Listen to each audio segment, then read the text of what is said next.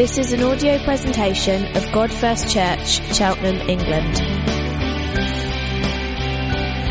A community of Jesus followers worshipping God first, proclaiming God first, and together living God first lives.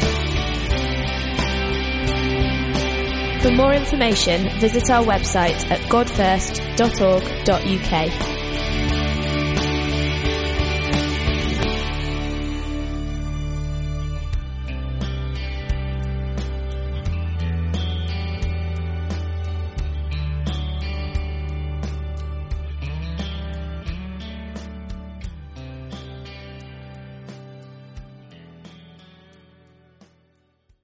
There's an old English proverb that says a way to a man's heart is through his stomach, which I feel very uh, related to. But actually Solomon disagrees. He says the way to a man's heart is through his wallet. So I want you to get your purse or wallet out. Don't worry, I'm not going to ask you to dip into it. You may feel stirred to later. And, and, and I want you to listen to it. You think, oh no, it's just, just listen to it. What is it telling you? What is it telling you about uh, your money. And maybe it's full of receipts, like mine. It did have money in, but I've got a daughter uh, who likes ice cream, so that didn't work. so uh, it tells you your money, uh, your wallet talks to you. It tells you about your life. I mean, I don't know what this person's purse says. It says Chanel. Yeah, it says, I have Chanel, so uh, I'm important, and please love me. Um, Phil Moore, whose uh, uh, little commentary on Solomon said this. He said, person's real statement of faith is their bank statement. Do you like that? A person's real statement of faith is their bank statement. In other words, you might say, I believe this about God, I believe this about God, I believe this about God. But what does your bank statement say you really value? My bank statement says I value the MOT of my car, I value putting new bushes in my garden, I value playing golf. Uh, do, does, does it say that I value God? Does it say I value others? That's interesting. What does your bank statement say? Randy Alcorn, in his book Money, Possessions and Eternity, an old book now, maybe 20 years old, great book to get, Money, Possessions and Eternity says, money is the true test of our character. It's an index of our spiritual life. Our use of money tells a story in a sense, how we relate to money and possessions is the story of our life. What you do with your money says so much about what you value and what's important. And Solomon wants to shake you out of that this morning, and I am with him, heart and soul. So I'm going to read some verses from Proverbs 11. There's a number of other verses uh, around money scattered, but he does kind of focus in Proverbs 11 uh, in these verses around money. So let's, uh, let's read those. Wealth is worthless in the day of judgment. Straight in there, isn't he? What matters in eternity? Wealth is worthless in the day of judgment, but righteousness delivers. A kind hearted woman gains honor. Look at your wife or partner and say, You've got honor. But ruthless men gain only money. Only money. A wicked person earns deceptive wages, but the one who sows righteousness reaps a sure reward. Truly, the righteous eternal life, but whoever pursues evil, and the hint there is it's about evil gain, money, finds death. One person gives freely, yet gains even more. Another withholds unduly, but comes to poverty. A generous person will prosper. Whoever refreshes others will be refreshed. Those who trust in riches will fall, but the righteous will thrive like the green leaf. Lord Jesus, we do pray as we look at this topic of money. Lord, we're going to feel uncomfortable. You want us to feel uncomfortable because you're after our hearts. And where our hearts are, our money's there. And we pray, Lord Jesus, that our hearts would and our monies would line up and say that we put you first. I pray, Lord Jesus, in a society that's so wrapped up in materialism and image and finance, I pray, Lord Jesus, we would be free from the love of money. Amen. Yes, so as I say, Solomon's putting shock tactics to try to grab your attention. The first thing that perhaps is challenging is he says, it's only money. It's only money. Money's only money. You've got to, we've got to say money is neutral. It might, uh, if you listen to this talk or if you came in halfway through, you might think, actually, I'm saying that money's bad. Money is neutral. You can have money, you can earn money, you can have lots of money, and it's okay. It's not about a simplistic kind of left wing politics as saying, well, you know, if you're poor, you're good, and if you're rich, you're bad. Nor is it right wing politics that says if you got money, it's because you've worked hard and you deserve it, and if you haven't got money, it's because you're lazy and feckless. Uh, Solomon's saying neither of those. He's saying money is neutral. It can be used for great purposes. It can be used to change lives and change the world, but it also can be used for evil. Jesus says the love of money is the root of all evil, or the root of great evil. In other words, loving money. It's putting money in its wrong place that really is the killer. And so you might feel, I don't love money, but the fact is, money will want you to love it. So Solomon wants us to look deeper. He says, money's wages are deceptive. There's a truth about money that it promises much, but delivers little. We're too easily deceived by money, coerced to climb the ladder of career and success, sometimes with greed and energy, desiring wages. In fact, this picture, I thought oh, I've titled Ladder with Money. This comes off a betting website. How interesting. There's a betting website that says if you climb the ladder, if you put the stakes down, if you spin the wheel, if you do whatever, if you climb that ladder, up there is happiness and riches beyond compare. Your, your, your, workplaces will do that. that. You know, if you have money, you must climb. It says, come on now, climb the ladder. You will be happy if you go up another rung, if you get another promotion and more money. If you climb, you'll be happy. Come on, climb. It, the money wants your energy. It wants your time. It wants you to worship it. Jesus called it mammon. In other words, he personifies it because it, it's almost like this personal, this personal kind of evil that wants to get hold of you. So although it's money behind it, there's this power that wants you to get climbing, wants you to chase after money. I've said it many times. There's very few of us will get to the top of the ladder when it comes to money. Very few of us will make the Sunday Times rich list. Probably none of you here. But the reality is, so we keep climbing. We keep believing the lie of money that actually it's going to deliver. It's going to deliver. But it's only a few very wealthy people who get to the top, and as I've said many times before, who realize when you get to the top, there's nothing there. It's not just poor people that kill themselves for lack of money. The rich will take their own lives for abundance of money because they believe for all their life that if they had money, they would be happy and then, when all your dreams come true, as, as uh, George Michael says, what has a boy got to do? There's nothing. Money is a deceptive idol. Jesus talks about it as if an idol. It's something that you, it demands that you bow down to it. It wants you to sacrifice your family and your time for it. It wants you to offer your integrity and sometimes even your faith in Jesus on the altar to put money first. The pursuit of idolatry delivers, as uh, Solomon says, only emptiness and enslavement. The only wages it's paid are debt and death. If your bank statement is a big, big minus sign, if you are in debt, that may be, it may be a product of the unfortunate circumstances of life. But it may say something about your attitude to money because money promises much, but in the end, it leaves us empty. As, I, uh, as in, the, in the reading we've had, actually, ultimately, we all know that money is worthless. When you stand before God in eternity and He passes judgment on your life, your money will count for nothing. You may have had money in life and you may have had to bear bribe your way in, pay your way in, get yourself to where you want to go because you've got money and you've been used to that. But before God, it says in Romans, you stand naked. No money, no nice clothes, no image, no wallet. You cannot bribe God with your money. Righteousness, says Solomon, is the only currency that God is interested in. Now we nod our heads, don't we, and think, yes, now I'm okay actually. Because actually, the people, the real people with money, are those hedge fund managers.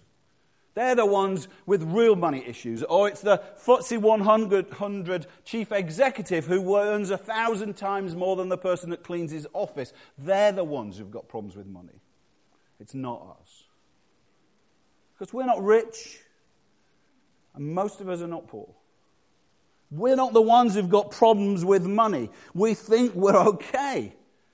Ah, but money's wages are deceptive. Money is incredibly deceptive. Jesus says this Watch out and be on your guard against all kinds of greed. Money has this way of blinding you to, its, uh, to your addiction for it. You don't see it. Jesus says, watch out and be on your guard against all kinds of greed. In other words, you can sometimes be addicted to chasing money and you don't even know it. Tim Keller, and I use Tim Keller, and you'll see why the, when he, uh, for this quote. Tim Keller, in his beautiful book, uh, Counterfeit Gods, puts it in your lap like this. It says, Watch out and be on your guard against all kinds of grief. This, greed, sorry, grief. I don't know I said greed. Greed. Watch out and guard your life against all kinds of greed. This is a remarkable statement. Think of other, another traditional sin that the Bible warns against adultery. Jesus didn't say, Be careful you're not committing adultery. He doesn't have to. When you're in bed with someone else who's not your spouse, you know it. It's brilliant, isn't it? Halfway through, I mean, the mind boggles, but halfway through, you don't say, Oh, wait a minute, I think I'm committing adultery. You know it's adultery. Yet, even though it's clear that this world is filled with greed and materialism, almost nobody thinks it's true of them that they're greedy. We are all in self denial about this. We're all in denial about it. Money is so powerful that actually it takes hold of your heart and subtly blinds you to what it's doing. It attaches itself to your inner anxieties and desires. So you don't feel money's the issue, but money subtly attaches itself to those things that you feel deeply are really important. And that's how you know what your issues are. It attaches itself to those desires and anxieties, and it certainly wants you to put itself ahead of everything else. The creeping idolatry of money is not consigned to rich, multinational kind of chief executives or the poor. Actually, we're all subject to that. Rich and poor, we're all subject to this blindness where we don't know how obsessed we are about money. Phil Moore quotes a guy called Robert J. McCracken and he says this Dre McCracken, get to know two things about people how they earn their money and how they spend it. You will then have a clue of their character. You'll have a searchlight that shows the inner recesses of their soul. You'll know all you need to know about their values, their motives, their driving desires, even their religion.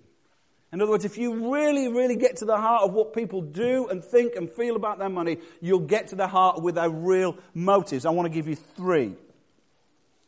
People like money because they want to be in control of the world and their life. Their inner anxiety is that the world is an unpredictable place. And you know, the kind of proverb is you've got to save for a rainy day. You better have some savings. You better put some money aside for a rainy day. Such people who are doing this want to have money in, uh, alongside so that if the world offers them something difficult, I've got money to trust in. I've got money to feel secure in. I can control my world because if I lose my job, I've got money and no one can touch me. If I lose my health, I can find the best healthcare. I am in control. I want to hoard up my money making sure it's safely saved and invested because I want to feel in control. You will do that. You will put money away more and more and more. My grandfather on my mother's side had, I, well, in excess of millions of pounds, in excess of a million pounds, you know, so multiple millions of pounds, but he never had enough. I remember him crying in his late 70s. Well, when I die, the taxman's going to take it all. He spent his whole life getting rich. But the bottom line was he couldn't control his world. He couldn't control his world. Sickness and death came to him. Jesus points the finger at those who look to, uh, look to money for control life's uncertainties, and he says, Look to God. You know this familiar verse for many of you. Jesus says, You cannot serve both God and money. Therefore, I tell you, do not worry about your life, what you'll eat or drink, or about your body, or what you wear. It is, is not life more than food, and the body more than clothes. Look at the birds of the air.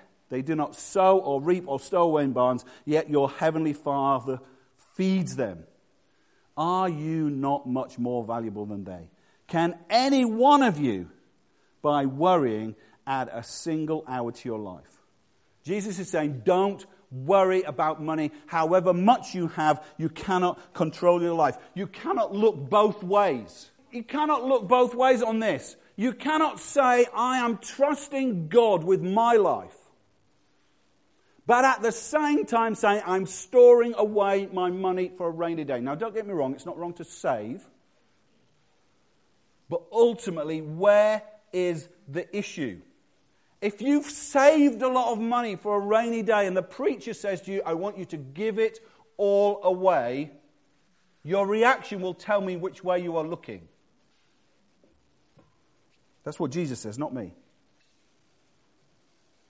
Solomon says about those that look for money for their security, he says that the wealth of the rich is a fortified city. They imagine its walls are too high to scale. But before it, he said, the name of the Lord is a fortified tower. The righteous run into it and they're saved. Which tower are you in? Are you saying, I am going to stand in the Lord's tower? I'm going to put my trust in Him or are you going to say, I'm going to build for myself a tower of wealth that's so high, the walls are so high, no one can touch me? They think. They think its walls are too high to scale. But Jesus says, rust and moth scale the walls. Sickness and death scale the walls.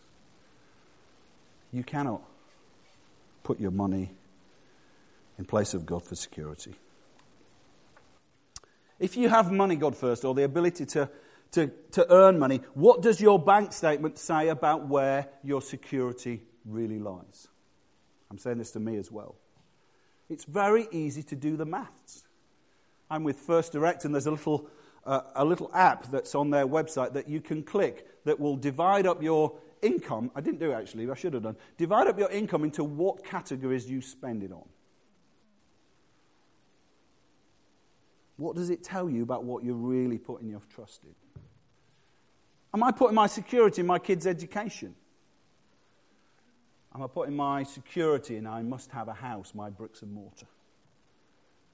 I'm at that age now, am I putting my security in my pension pot? How much goes into my pension pot? Into my mortgage? To my kids' education? How much do I give to God? It's a simple calculation, isn't it? Are you storing up treasure in heaven or HSBC? Now, some want money for control. Some want, want money for power and influence. these people spend their money. So the first lot are quite frugal, they're quite tight. They don't spend their money because they're hoarding it up to be safe. The second lot want money because it gives them power and influence. They desire money and they spend their money to control people. They spend their money, but the bottom line is, you owe me. You know those people who, when they give you, you owe them. You've got that auntie that used to give you money, and you know that you owed them, and they complain that you never wrote that thank you letter, or that you never were nice at how much. My, my grandmother, married to the one who had millions, would always give us stuff, but she'd always make our family feel, you know, we're keeping you. You owe us. You better be nice to us. You keep your religion, but we'll give you money.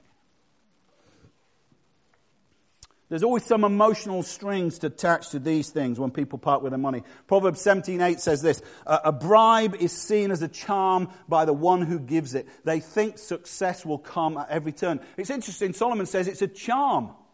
I don't want to get too heavy and too deep, but the nature of witchcraft is manipulative control. Satan worships something different, but witchcraft is about manipulative control. Freemasonry. You're joining the club together. We'll look after you. You look after me. Freemasonry is manipulative control.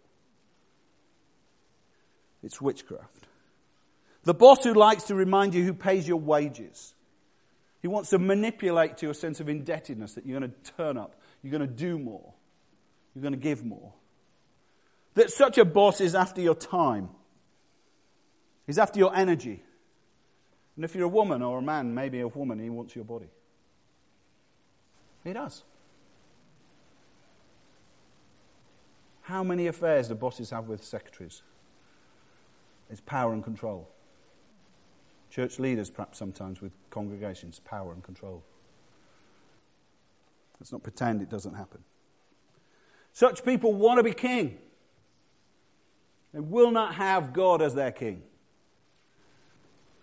We've got no king but, got, but money. But the reality is, you can't be your own king because subtly your money's ruling you.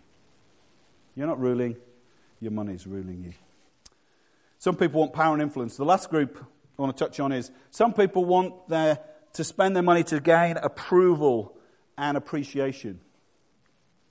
They obviously never heard the Beatles song, which is Money Can't Buy Me Love. Okay, they use, such people use their money to put themselves at the center of the social circle. Who's this? It's the Wolf of Wall Street, isn't it? Don't watch the film. I have not watched it.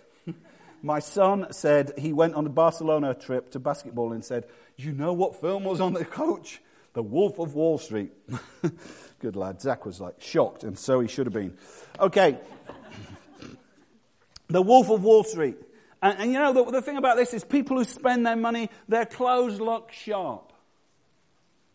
They're nicely, subtly labeled. There's something about a person who's got money, their hair says money, doesn't it? Have you ever noticed that? People with money, their hair says money. You know, I mean, my hair, I've no money, so it says no money, no hair. Some of you, uh, there's very few of you, your hair say money here.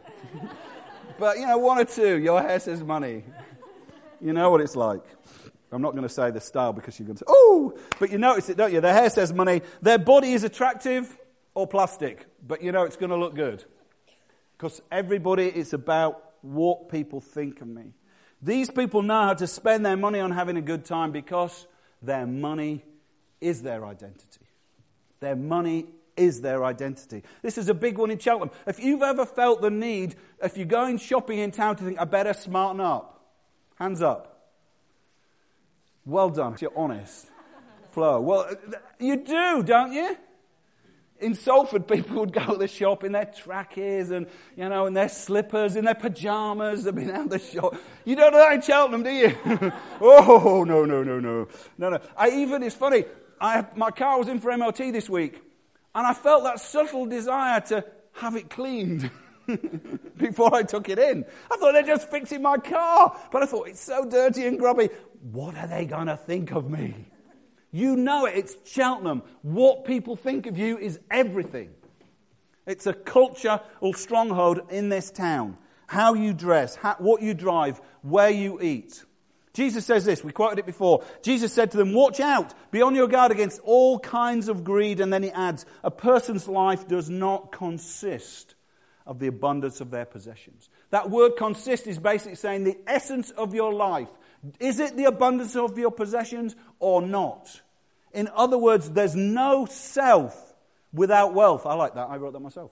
There's no self for these people without wealth. In other words, if you take a person's wealth away, they are nothing. That's what happens when the Wall Street crash happened in 1929, when the, uh, uh, the economy tanked. What did rich people do? Threw themselves out of buildings because without their wealth, there was no self. Money is too fleeting, too deceptive to put your identity in. Proverbs 23 4 says, Do not wear yourself out to get rich. Do not trust in your own cleverness. We've got some clever people here. Cast but a glance at riches and they are gone. They surely sprout wings and fly off to the sky like an eagle. Very Harry Potter, that last bit, isn't it? But you know, there's a sense of money is so fleeting. If your identity is in your money, if you're looking for money for approval, appreciation, or power, or influence, or control, or safety, it is a foolish place to trust. Let's get this finished. The way to sort this out, there's only one way to sort this out. I want you to say this word after me. The way to control the, uh, uh, the, the, God given way to master the controlling power of greed is generosity. Say generosity. generosity. That is the only antidote. Sound money management is not the antidote. If you're in debt, sorting out that, doing a little payment to cap here and there is one sense, that's good. A little discipline is helpful. But the antidote is generosity. You have to be. I was talking to, uh, to, to, somebody at the beginning, and um, they were saying, oh, you know, you should, you should just give a little bit. Or what about, you need to think about these poor students that, that have got, you know, they're basically racking up debt, aren't they? And the idea is, well, well because I'm in debt, I have got, I've got no money, I can't give anything. But the bottom line is that, that actually you do have money. Rich, poor, student, in debt, you do have money. And you can be generous. When I was giving Zach X amount of money, that's a little line on my bank statement for his university course, and then he told me how much he was tithing to his local church, I went, Really? And he just said to me, Dad, you've got to trust God with your money. I was like, Fair enough. Okay, I'm going to stop your money then. Because I wanted him to trust me, didn't I? Because I wanted influence and power and control. No, no. the thing is, though, generosity sorts it out. I don't believe if Zach continues to put money, uh, put God first in his life and give generously to God and others, I don't believe I ever have a problem with his money. It's a lie that says, I'll sort something out, but I'm ahead of myself. Um, one person says Proverbs uh, 11, which we read earlier. One person gives freely, yet gains more. Another person unholds unduly, but comes to poverty. A generous person will prosper. Whoever refreshes others will be refreshed. People curse the one who holds grain, but they pray, they pray God's blessing on the one who's willing to sell. Solomon wants to persuade us that being generous with our money is the path to true prosperity. And just be clear here, he doesn't say give away your riches and you'll get richer. Sorry, God TV watchers. No, it doesn't say that. What you will get is if you give away your riches, you will have God first. You'll be blessed by Him. You won't be tempted to look both ways, to live in the wrong tower. How tightly, God first, are your fists and my fists holding on to money? Solomon says, hanging on to money brings poverty, cursing, and trouble. But giving it away until it hurts, until it sacrificially hurts, topples the altars of the false God of money in our lives.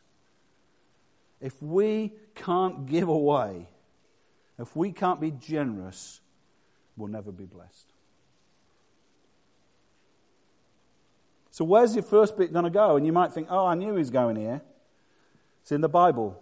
Proverbs 3 9 and 10 says, Honor the Lord with your wealth, with the first fruits of all your crops, and your barns will be filled to overflowing, and your vats will brim with new wine. Now, you might think, well, I've got no crops, so I'm good. I'm all good. I don't have any first fruits. You know, the apple tree in my garden, I just let them fall on the ground. I'm good. You know, he can have a few of those windfalls if he wants. No, it actually, in an agrarian society, what the, the, the, the thing was that the, they lived as subsistence farmers. In other words, the food they ate was what they grew. The, they sold a little to pay their rent, and they'd keep a little bit for seed. In other words, they're subsistence farmers. They lived on the margins, they lived on the edge. A bad harvest wiped them out. But actually, in God's kingdom economy, there, the culture was you would give your first fruits away. Now, that was a tenth of what came in. So, what would happen is they'd harvest, they start to harvest the fields. Let's, uh, do, to make the maths easy, let's say they had 10 fields. They'd harvest the first field, and all of that, all of that would be given into the temple of God. While the other nine f- fields were still on harvest unharvested. Because they're saying, actually, I'm not trusting the, the, the look of the harvest in the nine fields. I'm not trusting my economic prospects. I'm trusting God with my money. I'm putting that first. That's the first fruits. That means in your situation that you, you need to say, what am I doing? Does God get my first fruits? The law of tithing, in one sense, giving a tenth to God, doesn't apply to you. So we can all say, well, that's great then. I don't need to give nothing. No, you do. You do. You should give more than 10. If the law said give 10, freely you should give more. Because it's the story of your heart. For most of you, and I say this unapologetically, it will mean at the start of the month, you'll set up a standing order or you'll write a check for a tenth of your gross money before the taxman's had it, before you've harvested that field. You'll put a tenth of your money, you put it into a local church. Now, you think it's difficult for me because, I, in one sense, I earn my money from the church. But I've always done it. Well, I didn't always do it, actually, because I used to be shocking with my money. When I was uh, first started dating Naomi, we went to buy uh, an engagement ring. And the following night, I said, Well, I'll take her out for dinner. I put my uh, card in the wall, and it ate my card. Naomi said, What have I just done? Why have I said yes to this guy? When I went to ask Naomi's dad if I could uh, if we could get married. I, did, I took her with me because I thought, I'm not going to my own, he's far too scary. Uh, he, said this, he said two things. He said, he's in debt and he's old. He may get out of debt, but he's never going to get any younger.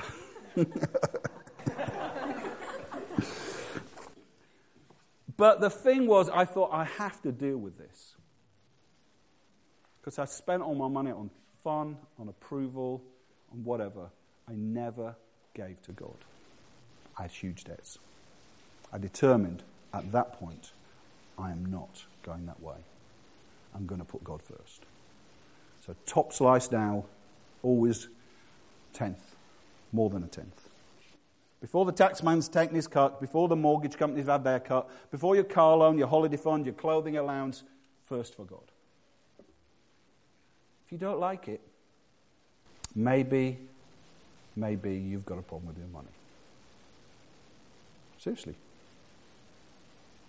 You think, oh, churches are after your money. Do you know what? Money's always after you. Who are you going to give it to? It's interesting. I, I'm not immune from this in a long way. Um, about last June, our church finance, I will get this down quickly, uh, the church finances were in, in a mess. We'd tanking, it was going down, we were, we were, we were burning money. And I uh, started to grump to my father in law, who's good with money and knows I'd struggled in the past, and started to grump to him about, about you lot. Sorry, I did. I'd got about two sentences out of my mouth, and he'd said, Howard, be quiet. You can hear him, can't you? You're looking in the wrong place. You're looking in the wrong place. Don't look at the people, look to God. And then I thought about it and prayed about it and thought, do you know why might, some of you might look to your circumstances? Because I'm tempted to do that as well. We have to look to God. We decided as leaders that we would give away 20% of our income. In that moment when we had no money, we decided in that moment the way to do it was to be generous. We decided in that moment to give away 20% of our income by 2020. Now, that's foolishness in the world's economy because you can't pay your bills, but you've got to give more away. But in God's economy, it's wisdom. In God's economy, it's wisdom. Now, it did mean that we, one or two people, had to say, actually, we'll, we'll, we'll put our standing orders up. Because if the church is going to give away 10%, 20%, some of you are going to have to join us to make it happen. We don't have surplus, but God's not short of cash. So we're going to do it anyway. We're going to give him the first fruits. Not after we've gathered in the harvest to see how much we got left over, but the first fruits. Let me just give you two things, seriously, and then um, I'll get down. Haggai 1 is a really challenging verse. Haggai 1, this is what it says. This is what the Lord Almighty says, God first. Give careful thought to your ways.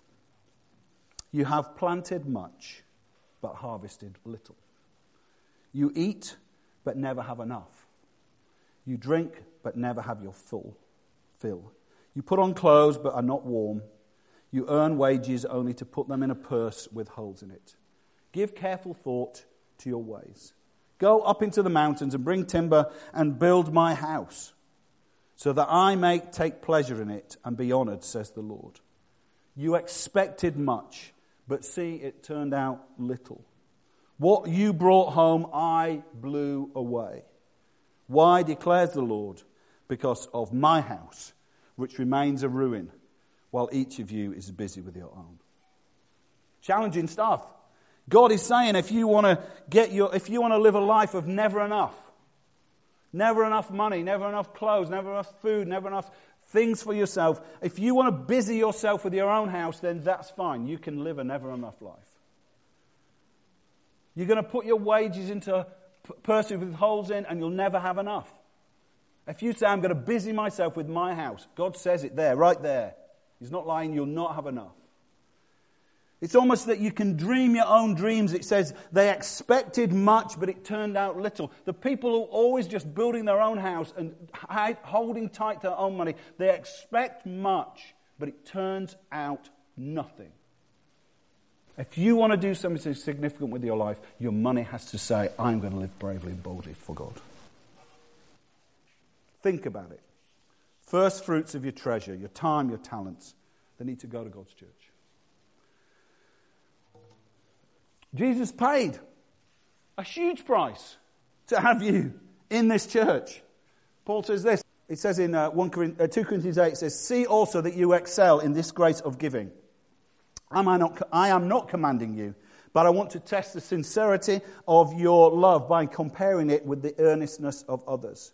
For you know the grace of our Lord Jesus Christ, that though he was rich, yet for your sakes he became poor, so that you might, through his poverty, become rich. That's what we've just celebrated. We, we celebrated Jesus becoming the King of the glory who had all, all wealth, becoming poor and emptying himself and pouring himself and giving itself away so you could know him. How are we doing? But you, God wants it also to give to the poor.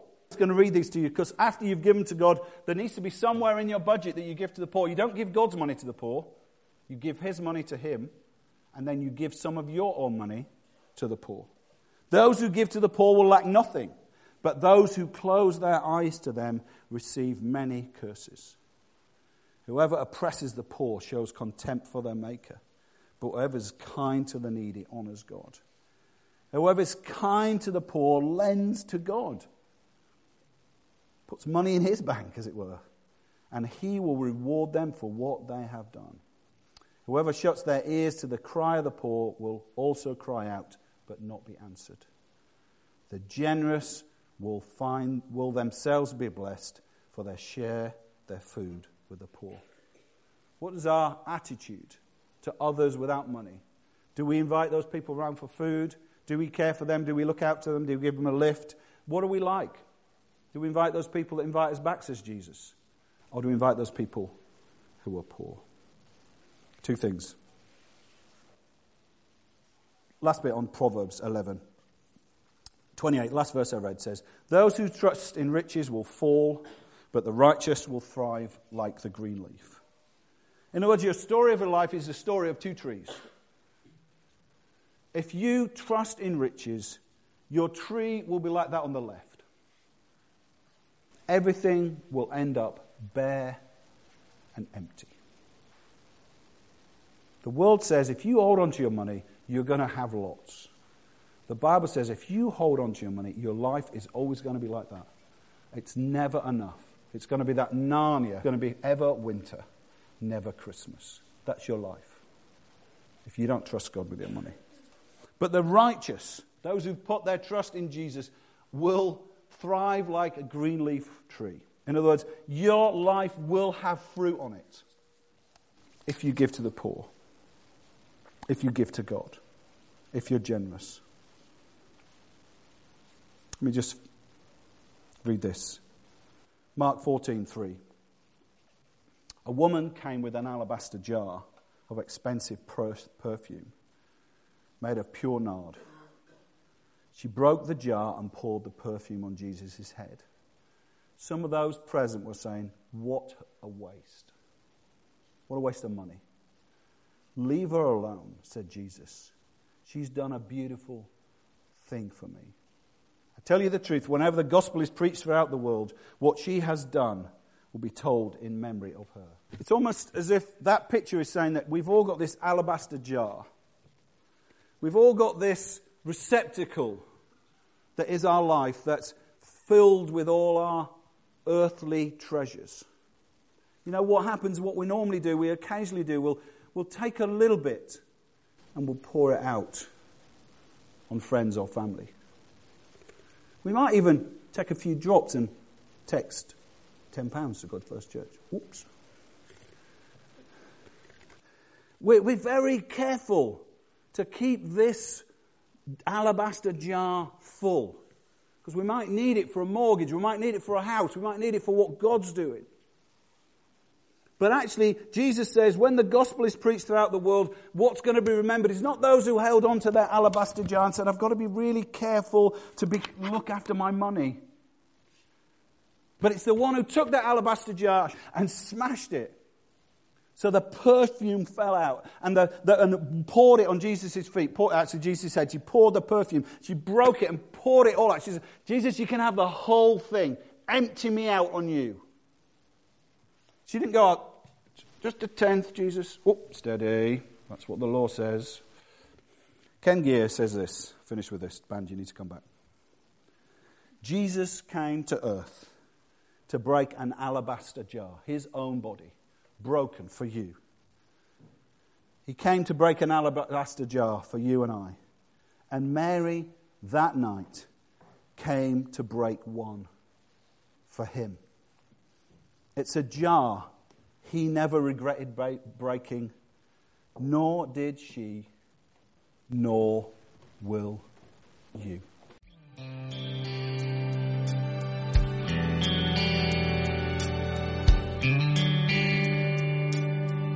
For more information, visit our website at godfirst.org.uk.